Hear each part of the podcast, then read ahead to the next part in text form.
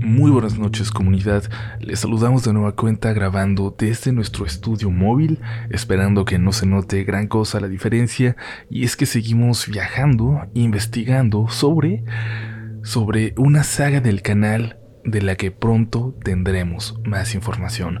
Pero hoy tenemos para ustedes un episodio que nos han pedido mucho, uno de esos temas que tal vez tal vez no son paranormales o no por completo en la mayoría de los casos, pero que aún así resultan sumamente aterradores. Y es que es algo que nos podría ocurrir a cualquiera de nosotros. En un momento, seamos escépticos o no, las sectas y los cultos extraños están más cerca de nosotros de lo que puedes imaginar. ¿Están listos? ¿Listas para adentrarse en las historias de hoy? Apaga la luz y déjate llevar, porque llegó la hora. Yo soy Uriel Reyes Disculpa mi voz un poco enferma. Y tú ya estás escuchando relatos de la noche. Quiero contarles esto que me pasó hace no mucho, apenas antes de la pandemia. El mundo era horrible, pero daba el mismo miedo. Siempre lo dio. Siempre hay gente horrible allá afuera, sobre todo cuando cae la noche. Uno de mis mejores amigos de la primaria y de la secundaria, Antonio, terminó siendo de esas personas que dan miedo. Poco a poco fuimos viendo que dejaba de juntarse con nosotros, dejó de ver los animes que nosotros veíamos, dejó de jugar los juegos que nosotros jugábamos, se alejó de nuestro grupo de amigos que tuvimos la suerte de estar juntos desde la primaria hasta la prepa, acá en la colonia Libertad. Dos de ellos incluso están conmigo ahora en la universidad, amigos de toda la vida. Pero Antonio un día dejó de ir a nuestras reuniones de juegos se fue a jugar fútbol con algunos amigos de por su casa que, en sus palabras, se divertían más. Andaban de fiesta por las noches. Uno de ellos tenía carro a pesar de tener 14 años. Se la pasaban platicando con muchachas. Sí, debo decir que en cierta etapa de la vida eso suena sumamente atractivo. Esa era la buena vida. A cierta edad uno piensa que la vida se va a ir en un mes, que hay que vivirla o se nos irá de las manos pero no es así. Antonio logró juntarse con ellos y lamentablemente en algún momento también empezó a consumir cosas. No me refiero a nada recreativo, sino a sustancias de las que ya no puede salir. Ustedes saben que no es lo mismo el marihuano del barrio que esos que andan robando focos de las casas. Fue cambiando y cambiando de amistades hasta que ya era pura gente mayor que lo utilizaba siempre como peón, como el eslabón más débil, todos en la colonia nos dábamos cuenta de cómo lo usaban, menos él. O tal vez sí, pero era lo que tenía que pagar por andar en una banda pesada, como la llamaba. Asaltantes y raterillos de poca monta. Pobre Antonio, nunca se dio cuenta. Una noche en las vacaciones después de que habíamos salido de la prepa, nos juntamos después de tiempo todo el grupo de amigos aquí en mi casa. Estábamos por separarnos por primera vez, pues como les dije, Habíamos elegido entre todos carreras distintas. El grupo se iba a desbandar. Sabíamos que íbamos a vernos cada vez menos y quisimos disfrutar esa noche. Uno de ellos tuvo la ocurrencia de escribirle a Antonio para que fuera también. La verdad ni siquiera sabíamos si conservaba el mismo número de teléfono. Pero después de un rato, cuando ya estábamos en la casa, Antonio respondió, Tengo trabajo, pero voy un rato para verlos. Nos pusimos algo nerviosos. Creíamos que Antonio ya era otra persona. Y llegó. Platicó un rato con nosotros de forma bastante incómoda. Era distinto. Hasta que alguien se burló de él. Se burló de haber escogido a esos otros amigos y... Y Antonio empezó a reír. A reírse como aquel chamaquito de primaria que recordábamos. Y por un momento nos reímos todos y empezamos a platicar de todo lo que hicimos en aquel entonces de todo lo que vivimos en la primaria, en la secundaria. Por un momento fuimos de nuevo aquel mismo grupo, aquel grupito de chamacos jugando videojuegos, obsesionados con el anime. Pero el gusto duró poco. Antonio nos había dicho que tenía que trabajar. Por un momento fue honesto con nosotros y nos dijo que esa noche estaba particularmente nervioso, que se sentía culpable de haber robado cosas que la gente necesitaba, pero y era lo que le pedían.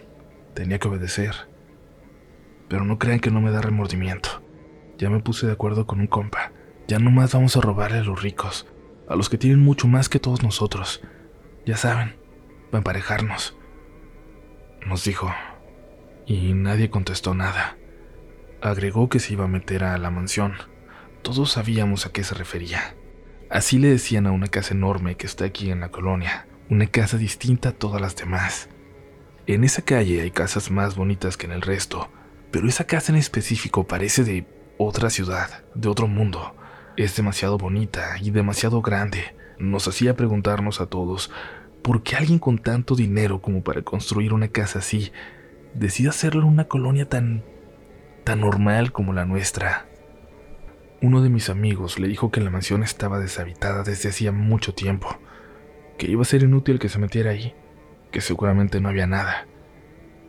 Pero él respondió que no, que sabía que tenían cosas de mucho valor, que su amigo le había dicho que él una vez entró a ayudarle a su papá a limpiar el patio, que vio muchas cosas carísimas ahí dentro, cuadros, figuras. Seguro habría también alguna caja fuerte y electrónicos de valor. No estaba deshabitada, pero había que entrar en el momento correcto y no se iban ni a dar cuenta de qué les había pasado. Ya no quisimos decirle nada más. Estaba convencido. Y no íbamos a disuadirlo en ese momento de que no lo hiciera, de que se fuera por el buen camino. Iba a ser inútil. En ese momento ya lo era. Estuvimos platicando un rato más, de nuevo incómodos, hasta que miró su reloj y se despidió de nosotros. Salió de la casa, pero ya nadie pudo concentrarse. ¿Cómo íbamos a hacerlo si sabíamos que en ese momento un buen amigo, un gran amigo de nosotros, que conocíamos desde niño, se dirigía a hacer algo malo, algo peligroso? Estábamos tan intranquilos que dos amigos y yo decidimos salir a caminar, dirigirnos inconscientemente hacia la mansión, disimuladamente, no pensando en detenerlo, pero no sé, solo queríamos ver que estaba bien. Llegamos a aquella calle, siempre más sola que todas las demás. La mansión estaba al fondo. No había señales de Antonio o de su amigo. Caminamos hasta esa casa sin saber qué hacer. Parecía que todas las demás alrededor estaban vacías, pero de la mansión se escuchaba que salía un sonido. Gente cantando. Viéndola bien, sí tenía cara de iglesia. Tal vez. Tal vez lo era. No podíamos ver hacia adentro porque la barda era muy alta. Las voces se escuchaban a lo lejos, como en la parte de atrás. Uno de mis amigos notó unos tapetes gruesos como de carro que tapaban los picos sobre la barda en el extremo de esta y una pequeña escalera de madera tirada al lado. Parecía que alguien había saltado por ahí, así que caminamos hasta allá. Mi amigo puso de pie la escalera y subió para asomarse. Yo me puse muy nervioso. Ahora hasta parecíamos cómplices.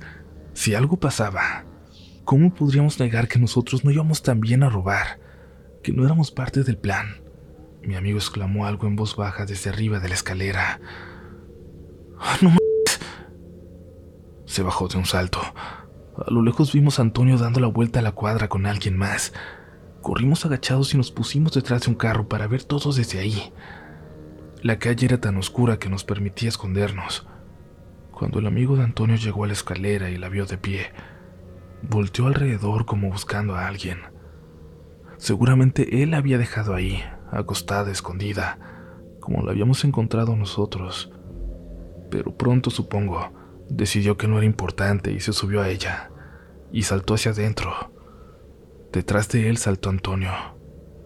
No, no, no, decía mi amigo, el que se había asomado.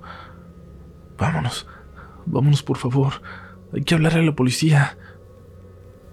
Pronto entendimos que no es que quisiera alertar a los dueños de la casa, quería llamar a la policía porque creía que Antonio estaba en peligro allá adentro. Nos describió lo que vio ahí, al fondo, detrás de la mansión había alcanzado a ver algo. Gente de negro, con túnicas que les cubrían de los pies a la cabeza, caminando alrededor de un círculo. En el centro parecía ver algo en llamas porque veía el resplandor, veía la luz, pero no alcanzó a ver de qué se trataba.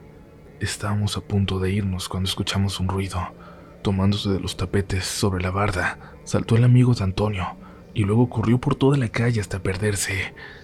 Nos quedamos esperando escuchar gritos, alguna alerta. Esperábamos ver escapando también a Antonio, pero pasaron uno, dos, tres minutos, luego quince, y él nunca salió. En ese momento llamé a la policía. Les dije la verdad, lo que sabía, que había visto a un joven saltarse la barda de una casa, que al parecer se había metido a robar. Y un rato después por fin llegó una patrulla. Me acerqué para decirle al policía a dónde se había metido la persona que vi, pero parecía renuente acercarse, sobre todo porque se dio cuenta de que yo no vivía por ahí, pero le dije que a quien había visto saltar hasta parecía estar armado, que probablemente sería peligroso. Lo único que quería es que se acercara a la puerta, que tocara, que dejara que Antonio saliera de ahí, aunque fuera arrestado. Tocó en la puerta. Los sonidos que salían de allá adentro se callaron por un momento. Tocó de nueva cuenta, y una vez más hasta que se escuchó que se quitaban varios seguros por dentro. Abrió un hombre horrible. Tenía el cabello grisáceo, cano, los ojos saltones. Solo llevaba puesto unos boxers de seda dorada. Su panza colgaba hacia el frente y brillaba. Todo él sudaba profusamente.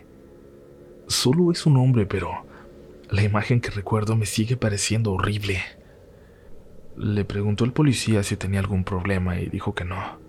Luego le dijo que recibió un reporte y el hombre le contestó que ahí no había pasado nada, que debió ser una broma que él y sus amigos tenían una reunión y que todo estaba en orden, de lo más tranquilo, que todo iba de acuerdo a su agenda.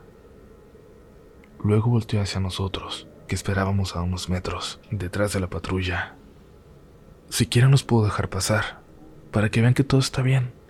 El policía dijo que no era necesario y regresó a su coche. El hombre nos dijo, ahora directamente a nosotros, que si queríamos entrar y buscar a nuestro amigo, éramos bienvenidos.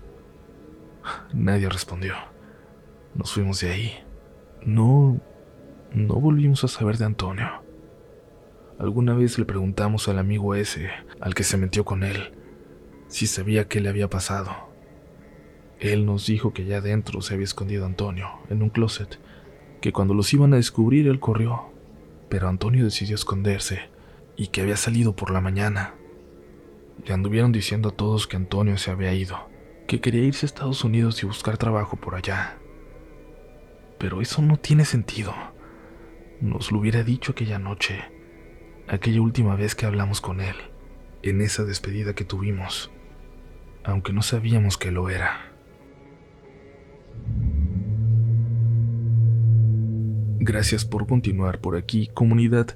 Recuerden seguirnos en nuestras redes sociales, RDLN Oficial, las del podcast, las mías, arroba upolch, y también pueden visitar nuestra página rdlnoficial.com, donde encontrarán mucha información y hasta un formulario para que nos compartan su historia.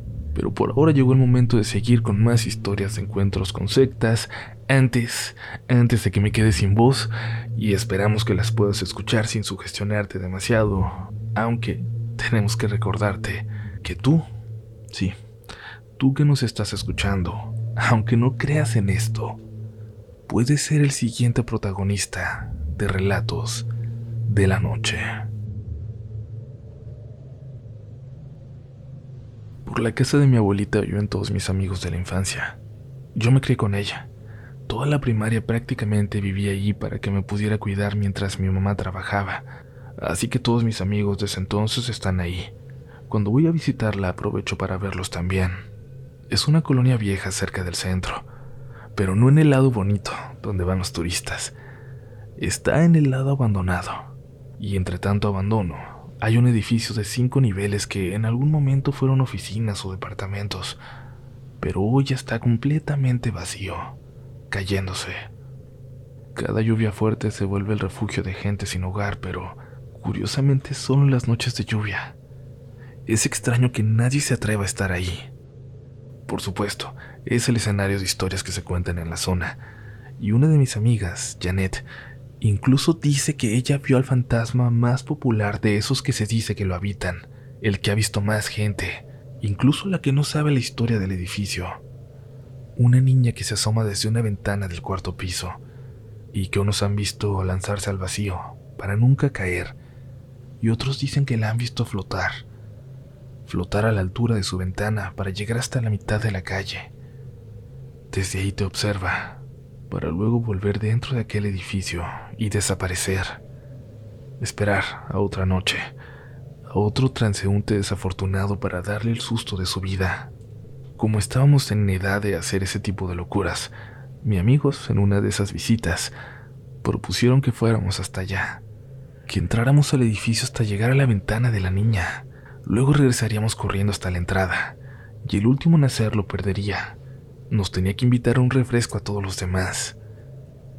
Sonaba emocionante y, les repito, a esa edad no me daban miedo muchas cosas. Le dije a mi abuela que estaría fuera un momento, pero me dirigí con ellos hasta allá. Y fue fácil entrar al edificio. La entrada la resguardaba una tabla mal acomodada. La movimos y nos adentramos en el lugar. Apestaba a humedad, a solo. Buscamos las escaleras. Le faltaban varios escalones y, en retrospectiva, me doy cuenta que esa debió haber sido la primera señal para no seguir adelante. Janet era la que iba al frente. Ella ubicaba la ventana exacta donde vio a la niña y ya había calculado desde afuera cómo llegar hasta allá. Subimos lentamente al primer piso, al segundo. Ahí, la oscuridad ya era total. Estaba completamente tapiado. Tampoco se escuchaba ya nada que viniera de la calle. A esas horas estaba desierta, pero no se escuchaban ni los carros circulando a lo lejos ni los autobuses de transporte público que aún pasaban de vez en vez. Subimos al tercer piso y ahí casi nos arrepentimos. Tuvimos todos un malestar repentino, ganas de vomitar, pesadez. En ese momento no sabíamos que lo estábamos experimentando todos, así que no nos detuvimos. Nadie quiso decir nada. En el cuarto piso escuchamos algo. Voces tan lejanas que parecían venir de afuera. Caminamos detrás de Janet, que se dirigía hasta una de las puertas en medio de aquel pasillo. Y yo en ese momento... Fue... Fue como si dejara de escuchar las voces de repente. Si dejara de escuchar cualquier cosa. Sentía que la cabeza me temblaba desde dentro, como si algo me apretara el cerebro. Veía con poca claridad Escuchaba a mis amigos muy lejos, como si estuviera debajo del agua. Janet caminó despacio y todos caminamos al lado de ella.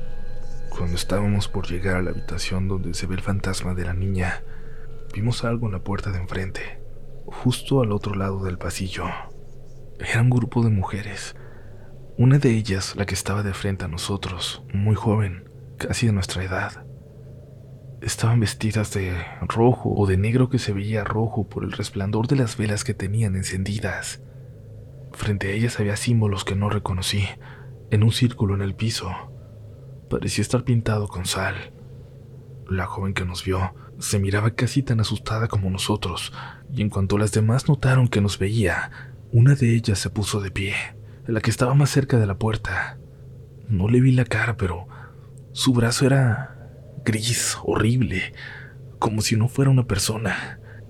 Como yo no estaba escuchando, no estaba reaccionando bien, no me di cuenta de que mis amigos ya habían salido corriendo hasta las escaleras. Al voltear y no verlos, lo hice yo también. Saltaba de cinco o seis escalones al bajar, chocaba contra las paredes, pero no importaba, no me importaban los golpes. Quería escapar, porque alguien bajaba a toda velocidad detrás de mí. Cuando llegué a la puerta y salí a la calle, mis amigos me esperaban en la esquina. Me gritaban que siguiera corriendo y así lo hice. Lo que sea que me seguía se quedó allá adentro. Yo sé, yo sé que mi historia quizás no tiene nada paranormal. A diferencia de Janet, yo nunca vi a esa niña que se aparece en el lugar, pero me hizo preguntarme algo.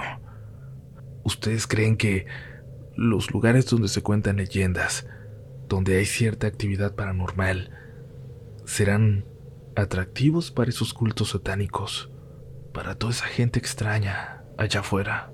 Gracias por su respuesta.